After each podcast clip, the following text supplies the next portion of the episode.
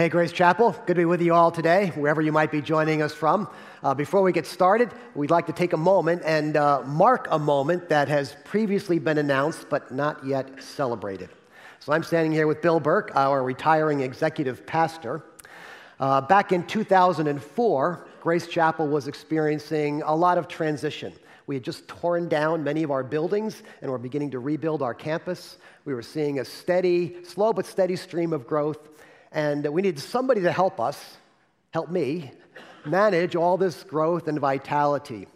So Bill came to us from the business world after a, a profitable, successful time uh, in, uh, with Ernst & Young, and he was eager to put his executive skills to work to serve the local church. So that was 2004, 15 years ago. And as they say, the rest is history. Uh, since that time, Grace has just about doubled in its budget and its, um, its ministries, its staff, and its congregation. And we now serve Greater Boston and the world from five campuses. And uh, Bill's organizational and financial and spiritual leadership have been foundational to all of that. Now, the wonderful thing about that is that Bill and I have enjoyed a wonderful partnership for these past 15 or so years.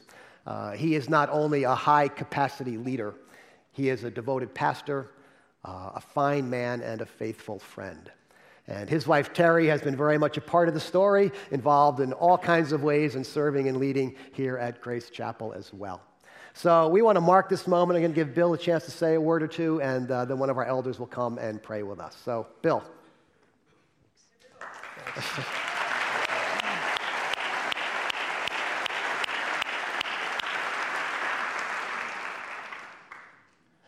This is such an improbable moment for me. For a man who, as a young adult, wasn't even interested in attending church, to now mark this moment is, is kind of beyond belief. But with a huge assist from a loving and patient and faithful wife, God first turned my heart towards Him in faith, and He later gave me a love and passion for His local church, which I truly believe is the hope of the world. Eventually, I came to understand that God had given me a set of skills that might be useful to the right kind of church, one committed to excellence and to growth and to reaching people far from God. So in 2004, we traveled to Lexington, Massachusetts, and I met Brian and the leadership, and God immediately made it clear to me that helping lead this particular significant church was the mission he had been preparing me for all my life. And he made it equally clear that my call was to serve this uniquely gifted and anointed leader and preacher and friend. And it has been an amazing journey and opportunity. I am so thankful to Brian and to the leaders and the staff, and, and seriously, to each of you for this privilege to serve the Lord and His church together in this place. It's been the biggest surprise of my life that this could have happened to me. And I especially need to thank my wife and my partner, Terry, she saw what God was doing in me before I ever did, and she encouraged me to listen for what He might be up to. And when the time came for us to make a hard and sacri- sacrificial choice, she was all in for me and for the kingdom.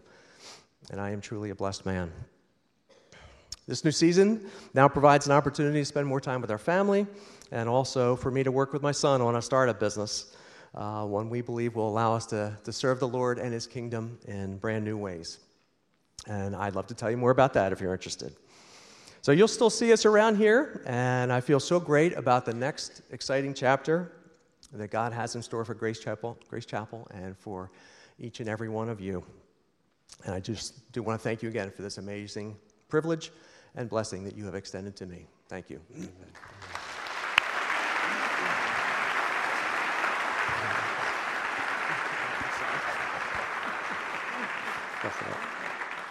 Bill, it's a, it's a privilege to pray for you, both uh, as my friend and my mentor. Thank you.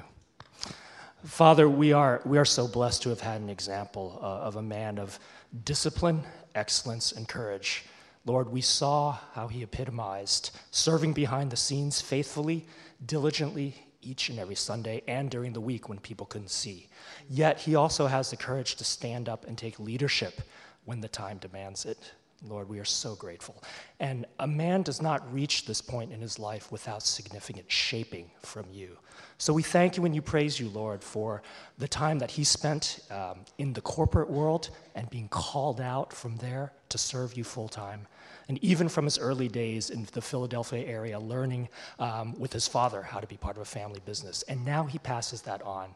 Oh Lord, we are also so grateful for the caring and wonderful marriage that he, he has with Terry and the example that they set to all of us. Lord, may you send this family forward as, as Pastor Bill continues to be a minister. It doesn't matter what his title is, he will continue to be a minister to all the people around him and through his family and through all the generations. So we thank you and we praise you, Lord, with much love for what we have here and, and how you build your kingdom through such servants. In Jesus' name, amen. amen. Thank you.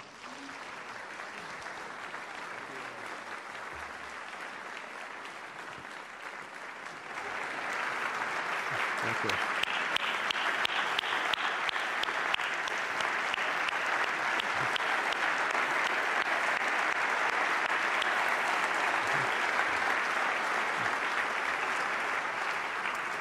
Well, th- thank you for that because you really have no idea just how much Bill has done for, for all of us over these many years. So you can thank Bill if you want. He'll be out in the lobby afterwards and would uh, love to stop and uh, say hi afterwards. The, the one thing that makes this announcement a little easier to make is that after a search of many, many months, we have found our next executive pastor. So we will announce that name in the coming week or so, and we'll be voting on him at our annual meeting in June. So we're grateful for that provision. And then finally, I want to give a quick shout out to a bunch of our students, middle school and high school students who are watching from the Foxborough campus today. They are finishing up their training retreat weekend as they get ready for their CCLE summer mission trips. So they're going to be worshiping and serving together down there in Foxborough. We just want to say hey, and uh, thanks for representing us and the Lord this summer as you go off to learn and serve uh, in various places around the country. We're proud of you and grateful for you. Well, a few years ago, uh, Karen and I found ourselves in New York City for a weekend and decided to try to catch a Broadway show. So we hopped into the discount ticket line there in Times Square and ended up seeing a musical called Tuck Everlasting, based on the young adult novel by the same title. Now, it tells the story of a 10 year old girl named Winnie growing up in rural New Hampshire about 100 or so years ago. And like many young girls her age, she is frustrated with her parents and unhappy with her boring life, and so she decides to run away from home. And walking through the woods, she stumbles upon a young man drinking from a hidden spring beneath the tree. Now, he seems startled to see her, and when she asks for a drink from the spring, he, he gets very nervous and, and, and won't let her come near it. Well, that encounter sets in motion a series of troubling events centered around that mysterious spring, which it turns out gives anyone who drinks from it immortality. They never age and they cannot die. And 17 year old Jesse Tuck and his family stumbled upon that spring nearly 100 years ago, and they haven't aged a day since. That sounds wonderful, but it turns out living forever isn't exactly everything they thought it was going to be, and actually has had some disruptive impact on their lives and relationships. Well, meanwhile, um, a mysterious, scheming man in a yellow suit finds out about this spring. And he wants to, to buy the land so he can make a fortune selling the spring because people would pay any amount of money for eternal life. Well, the whole thing gets even more complicated when 17 year old Jesse finds himself falling for 10 year old Winnie, who is obviously too young to marry. But since he's not going to get any older, if she can just wait seven more years and drink from the spring, they could be married and live happily forever after. the question is how happy will they be if they never, ever change. Now, I won't tell you how the story ends, but it leaves Winnie with a decision to make. Does she want to drink from the mysterious spring and live forever? Now, it's a popular, kind of a timeless story because it raises the questions that every human being asks from time to time. Can we really believe in life after death? Is there such a thing as eternal life? And if so, what's it like? And how do we go there? And do we really want it? Well, this spring, we are exploring what Jesus has to say about eternal life. And we've learned that eternal life isn't just longer life, it's better life. It's the life that God designed us to live, life that lived in relationship with Him. So, for the past three or four weeks, we've been talking about, about the better aspect of eternal life. That eternal life is more satisfying, more meaningful, more beautiful than a life that's lived purely for earthly things. In the next three weeks, beginning today, we're going to talk about the longer aspect of eternal life life that goes on forever. We're going to talk about life beyond death. So today we'll talk about if we can really believe in life after death. Next week, we'll talk about what happens to us right after we die. And in two weeks, we'll talk about what in the world we're going to be doing for all of eternity and where we might be doing it. And I'll tell you now, you may be surprised by some of the things we learn over the next few weeks. So each week, we've been listening in on conversations Jesus had with a variety of people in different circumstances a rich young man, an older religious man, and a woman with a difficult past. Today, we're going to listen in on a conversation Jesus has with a couple of grieving sisters who have just lost their brother. It's the story of Lazarus, and it's found in the Gospel of John, chapter 11. So we'll read it together in just a moment. Let me just kind of set the scene so we know what's happening here. Mary, Martha, and Lazarus, these siblings, were some of Jesus' best friends in the world, it seems, apart from the disciples. Jesus often retreated to their house in Bethany to rest and be refreshed. One day, Jesus gets word that his friend Lazarus is very sick. And for some reason, Jesus decides not to do anything about it. He stays where he is for two days, and then they begin the two day journey to Bethany. So by the time Jesus arrives in Bethany, Lazarus has already died. Before he gets to the house, one of the sisters, Martha, comes rushing out to meet him on the road, and they have a conversation. So let's read the first part of the conversation together. Uh, I'll begin, and then you can respond in the uh, bold print, uh, yellow print. On his arrival, Jesus found that Lazarus had already been in the tomb for four days. Now, Bethany was less than two miles from Jerusalem, and many Jews had come to Martha and Mary to comfort them in the loss of their brother. When Martha heard that Jesus was coming, she went out to meet him, but Mary stayed at home.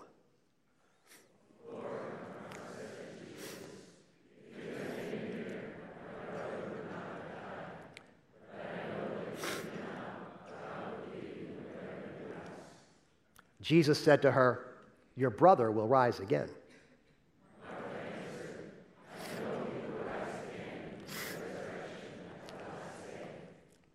Jesus said to her, I am the resurrection and the life. The one who believes in me will live even though they die. And whoever lives by believing in me will never die. Do you believe this?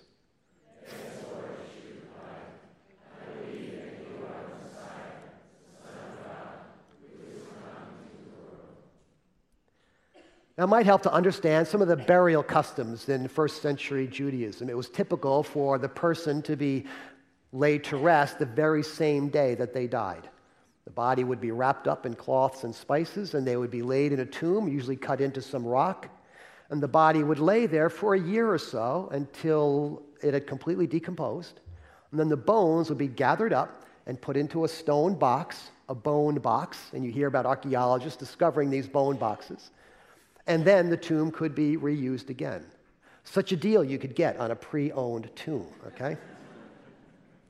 And people believed that the spirit or soul of the body, of the person, would hover near the body for about three days, and then it would depart and be gone. So by the time Jesus has arrived, we find that Lazarus has been dead for four days. So it was over. He was gone. And you can't blame Martha for bringing her grief and her disappointment and her confusion to Jesus, Lord, if you had been here. And we know about those kinds of things because those are the same things that we find ourselves saying often in the wake of someone's passing. If only. If only they'd caught it sooner. If only they hadn't taken that road home. If only we knew how little time we had. Death does a number on us. And for Martha, the grief and confusion was even greater because she believed that Jesus could have done something. She'd seen his miracles, she knew he had special power from God. And so she's, she's confused and perhaps hurt that he hadn't come sooner and done something. And we know how that feels too. Because often we wonder when we lose someone why God didn't intervene and save our loved one. But even with all that hurt and confusion, Martha still believes.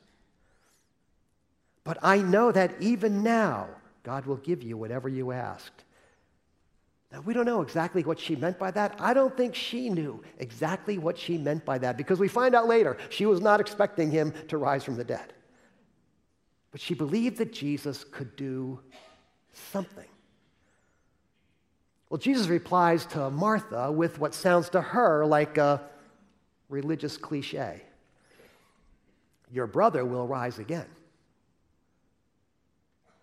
Perhaps like people at a wake today saying, They've gone on to a better place, or She's at peace now. So she responds to Jesus with an equally polite religious cliche I know he will rise again in the resurrection at the last day.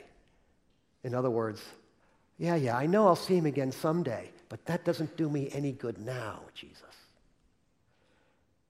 But then, Jesus says something that's anything but polite or cliche.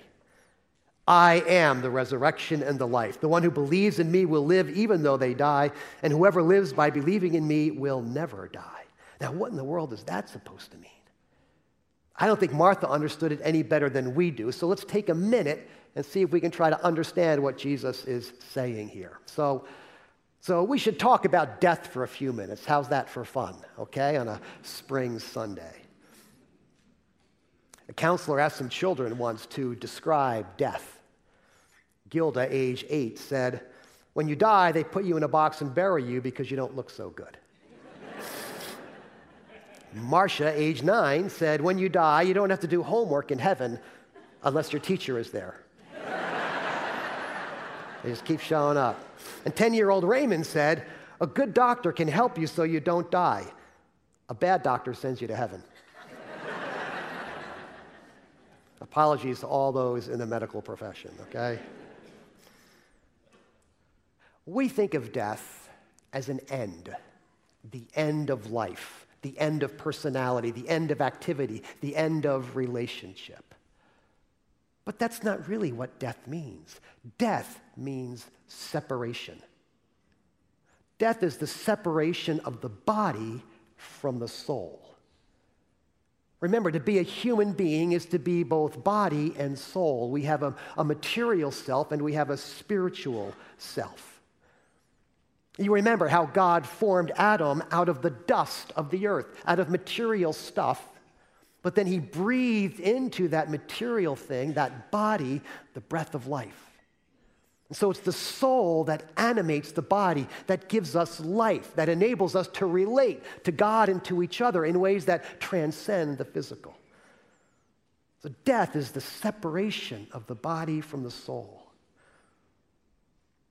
When we attend a wake, often the body is there to be viewed. And, and it looks like the person we used to know, but we know the person's not there. The soul has left the body. Next week, we'll talk about where the soul goes after death. Resurrection is the belief that someday body and soul will be reunited. Not just restored, but renewed, given new form, a form that's fit for eternal existence. We'll be given new bodies, bodies that never get sick or old, eyes that never fail, hair that never falls out, knees that don't need to be replaced. We will be our full, complete, and best selves for all eternity. First century Judaism had this vague notion of some kind of life after death, but many Jews had come to believe in this idea of resurrection, that body and souls would be reunited someday at the end of the age. And so when Martha tells Jesus she believes in that, he presses her, helping her understand the full implications of what she's saying. Jesus said to her, I am the resurrection and the life. The one who believes in me will live even though they die. First thing he tells her is that the one who believes in him will live even though they die. Now, Jesus is talking there about physical death, the separation of soul from spirit, from, from body from soul. And that's what happened to Lazarus. That's what happens to all of us. Jesus is simply acknowledging the reality of physical death. He is facing it head on. But if we believe in the possibility of resurrection, it means that someday our body and soul can be reunited, restored, glorified. We'll become whole human beings again. So we'll talk more about this in the weeks to come, but it means that we won't spend eternity drifting through the cosmos as disembodied spirits. We will have a physical existence. So when Jesus says, I am the resurrection and life, he, uh, he's declaring victory over physical death. Even though we die physically, we can live again physically.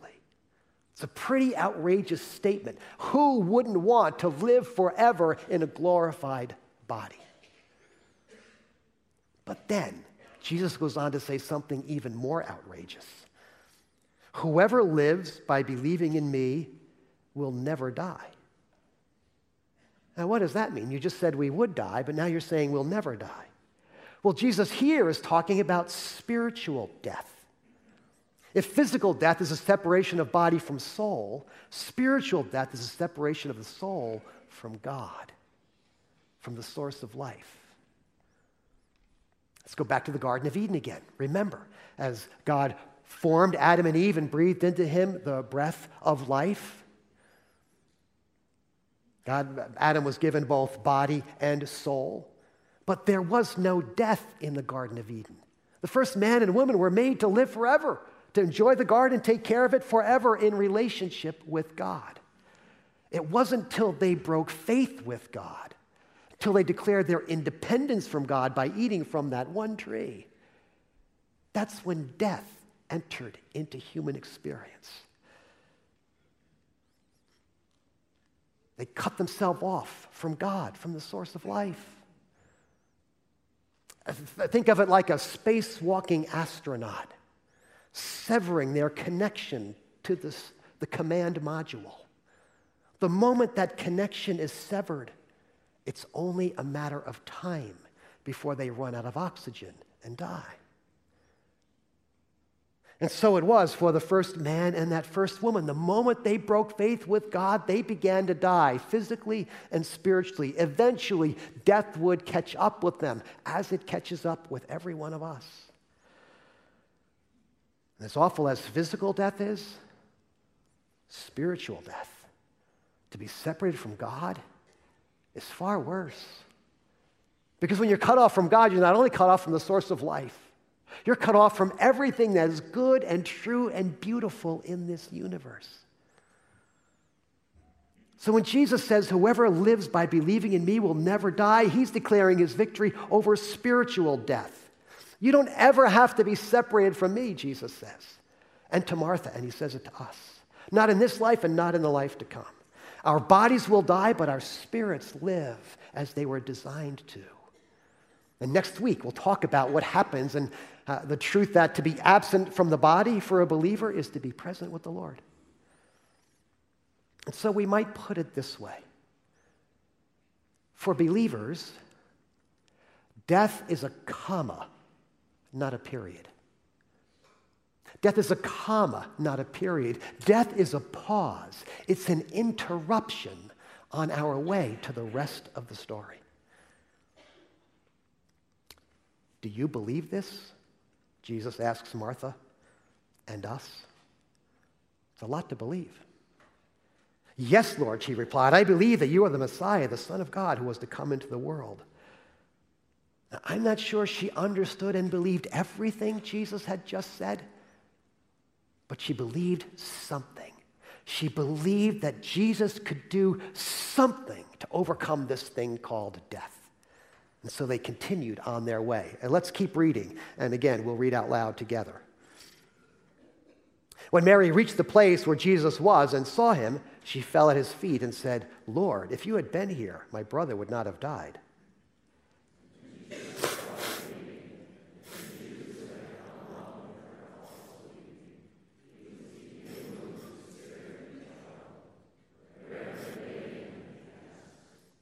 Come and see, Lord, they replied. Jesus wept.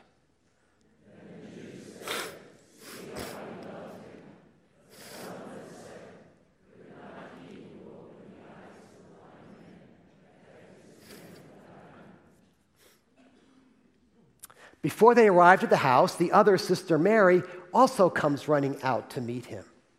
And, and just like her sister, she is distressed and disappointed and confused. Lord, if you had been here, she says the very same thing. And I find this very interesting because, if we, as we know from the rest of the Gospels, Mary and Martha, those sisters, were very different people, different temperaments, different kinds of relationships with Jesus. And yet they both had the same response to death grief and anger and disappointment. Because that's how we all respond to death. Even though we know it's coming, death is an intruder. It's not welcome. We never come to terms with it, we never come to peace with it. We had a funeral here this past week for an older gentleman, a patriarch of one of our church families. Now, he had lived a wonderfully full and rich life, served his country, raised a wonderful family, had a successful career, followed Jesus his whole life, served the church and Christian ministries for 50 some years, spent his final years at home with his family, children and grandchildren all around, and passed away relatively peacefully in his mid 90s. I mean, a full, good, rich life. So much to celebrate, so much to be thankful for. I mean, who, what more could a person ask for out of life than that? But there was still sadness. There were still tears. It still felt wrong. It felt too soon, even at 95 years old. The world will not be the same for the friends and family of that man who is now gone. Death is an enemy, it's an intruder, it's a thief. It robs us of life and time and laughter and love and people. It wrecks us every time, and it should. And it wrecked Jesus. Jesus wept, reread. Now, why? He knew what was going to happen. He knew what he could do and what he was going to do. He wept for the, the sadness and the confusion, the disappointment and the loneliness that death brings to the world. Death is an enemy, an intruder, a thief. But who has an answer for it? Who can offer us hope and help in the face of such an enemy? There was a bit of a buzz on the news feed this week. The actor Keanu Reeves, starring in the latest John Wick movie, was appearing on The Late Show with Stephen Colbert. And they got talking about his latest movie and all the people who die in the movie. And Colbert suddenly, out of the blue, looks at him and says, So, Keanu Reeves, what happens to us when we die? The actor pauses for a moment and says, I know that those we love will miss us very much. And the crowd lets out a collective, ah. And Colbert seems stunned by the answer. And he reaches across the desks and shakes his hand. And social media lights up with the profundity of this answer. As if this was the answer we've all been waiting for, as if he solved the riddle of the universe. Really? Is that our answer to death? That those we love will miss us very much? Is that the best we can do? Is that the best we can hope for? I mean, it's a nice sentiment, and I hope we're all missed very much. But it's not enough. And it wasn't enough for Jesus. Let's keep reading. Jesus, once more deeply moved, came to the tomb. It was a cave with a stone laid across the entrance. Take away the stone, he said. But Lord, said Martha,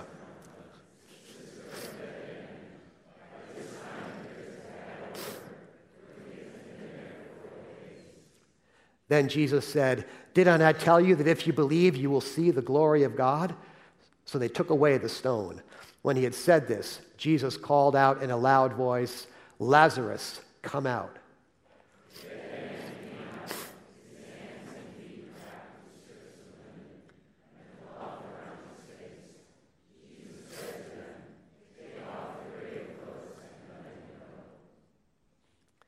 I like to think of this scene as showdown at the stone cold tomb.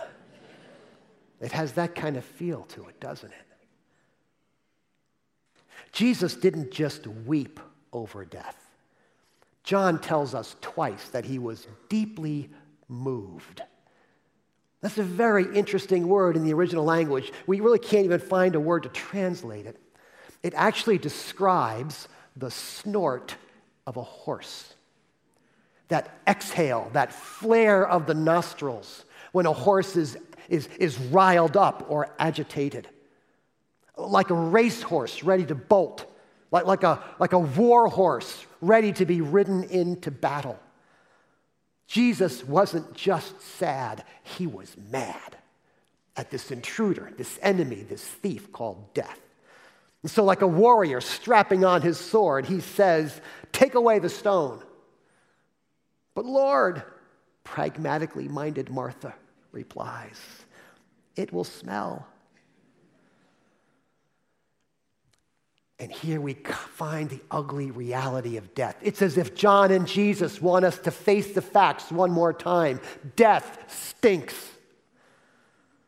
It's the last and greatest enemy.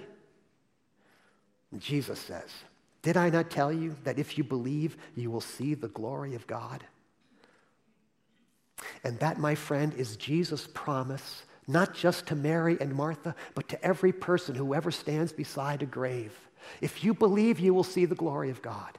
It doesn't mean your, per- your loved one's going to rise back up to life again. That's just not the way things work this, in this age. But it is a promise that, that Jesus has power, that he can do something good even in that moment, even with that loss, that His power is already at work. He can give you and others the strength to carry on, not just to carry on, but to overcome. And it's a promise that someday, through faith, those who believe can be raised to life again and reunited again. You will see the glory of God. And then, like a drill sergeant barking out a command, he shouts the young man's name Lazarus, come out! Notice, he's still Lazarus. He still goes by the same name, and he hears his name because he still lives, even though he's died. And moments later, the once dead man steps out of death's dark shadow and into the bright light of day, alive, himself, his grave clothes flapping in the breeze. This wasn't a resurrection, it was a resuscitation. Lazarus still has his earthly body, and it will give out on him again someday. But this is a sign. It is a sign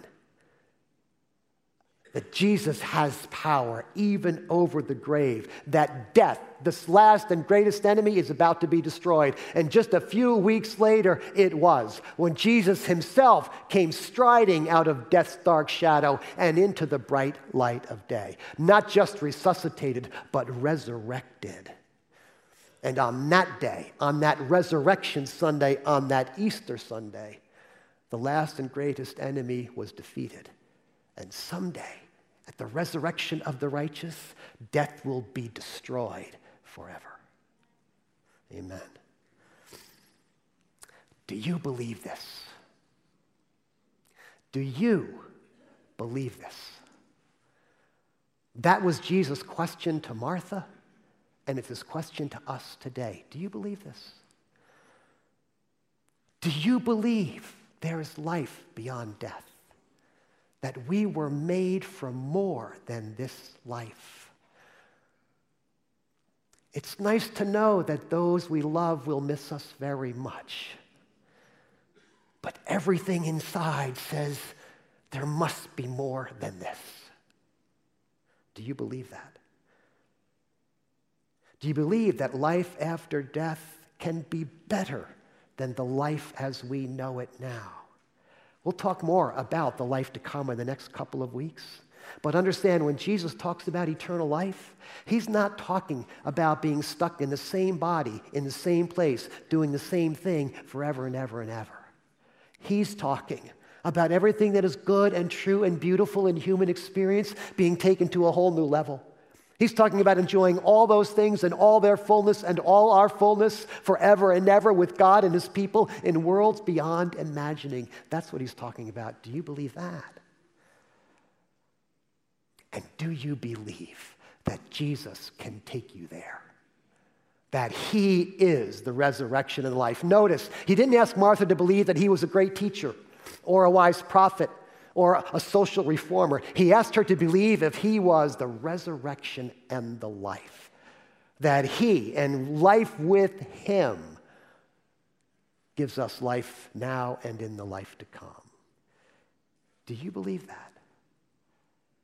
If you do, then you will live even though you die.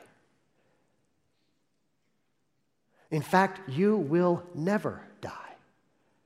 Because once you have discovered life with God, it's yours to enjoy with Him now and forever.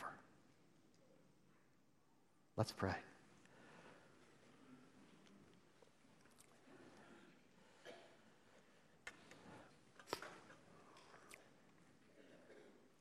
We have a moment with uh, our eyes closed and our heads bowed to reflect on what we've just heard.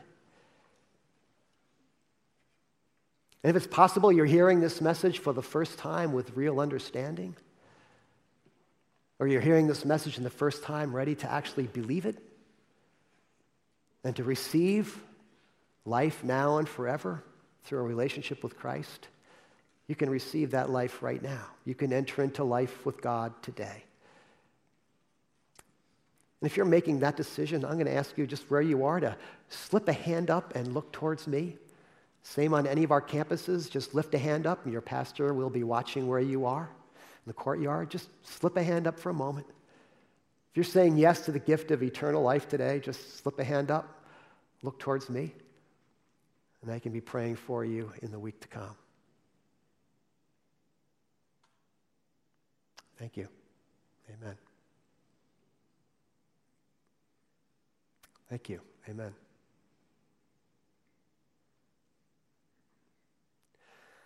We thank you, Lord, for these moments with you and with each other and with your word, speaking to us about one of the most profound and mysterious experiences of life death and whatever lies beyond it.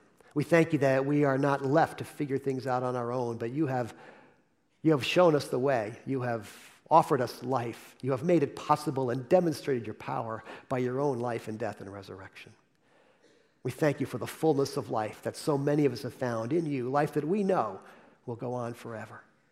We thank you for the promise and the hope of seeing those we've lost in Christ who've gone before us. Encourage our hearts with these things. And Lord, I pray for the, those here today who said, Yes, I believe, perhaps for the very first time with real understanding. May you assure them today that they have life now and forever, that they belong to you now and forever, that eternal life begins today. For those who are still considering that possibility, may you consider to speak your love and life into their lives. We pray these things in Jesus' name. Amen.